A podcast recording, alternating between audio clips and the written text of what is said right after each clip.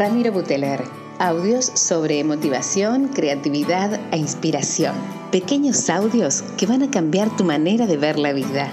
¿Cómo? Generando sonrisas, despertando ganas de hacer más, motivándote a cambiar tu realidad. Disfrútalos en formato podcast. Ramiro Buteler, generando sonrisas. Hace días que te observo y he contado con los dedos cuántas veces te ha reído una mano me ha valido.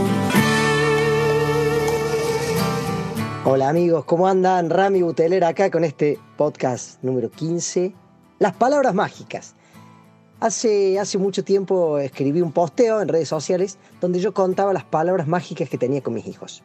Olivia, que es mi hija, la del medio, eh, habíamos jugado y, aprendimos a hacer un, ejercicio que era, habíamos puesto una palabra, que en nuestro caso era caballo verde, el caballo verde. Si yo decía caballo verde, ella automáticamente me tenía que responder con algo lindo para con mi persona. Entonces estábamos, no sé, desayunando y yo le decía, Olivia, caballo verde. Y Olivia me decía, te quiero mucho, papá. El juego era que si yo volvía a decirle caballo verde, Olivia me tenía que decir otra cosa aparte de la que ya me había dicho, no podía repetir. Entonces era, Olivia, caballo verde, te quiero mucho, papá, respondía ella. Olivia, caballo verde. Y también me encanta que seas mi papá.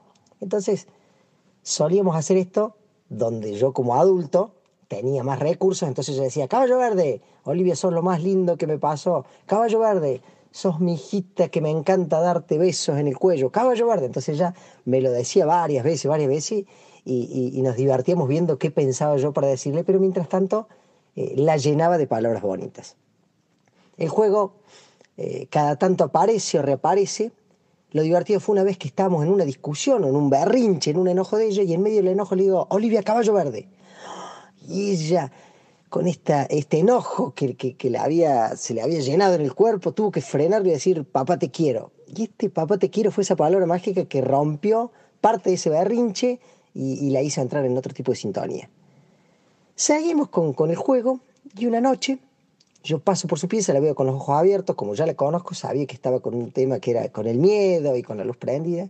Y cuando me la acerco sola, como recurso, al no saber qué hacer, me dice, papá caballo verde.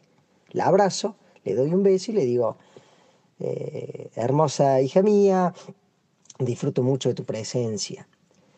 Y ahí compartí esto de, mira qué bueno si vos con tus seres queridos, con tus compañeros de trabajo, con tus amigos, tuvieras algún tipo de palabras mágicas o palabras de código que pudieran pasar por arriba toda la explicación de lo que estoy pasando.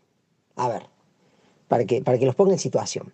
Vos tenés una compañera de trabajo un compañero de trabajo que está pasando una situación incómoda.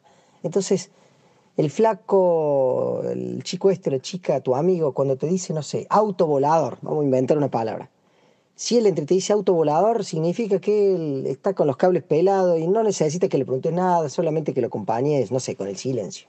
Porque esto vos lo haces en formato de juego cuando venís charlando. Ese día él llega a la oficina con toda esta situación, te ve y te dice autovolador, chau. Y vos ya sabes que no tenés que empezar a preguntarle, che, ¿cómo estás? ¿Qué te pasó? Y sí sabes que tenés que ir eh, hacerle un café, llevárselo al, escritorio, eh, darle un abrazo o acompañarlo solamente con tu silencio. El juego de las palabras mágicas empieza a, empieza a tener eh, una devolución eh, muy grande eh, a pasos agigantados que ni te esperabas. Les voy a contar un caso personal también. teníamos un, un amigo con el que jugábamos al fútbol en el equipo y él tenía problemas de temperamento, se enojaba con el árbitro, se enojaba con los compañeros, con los contrincantes.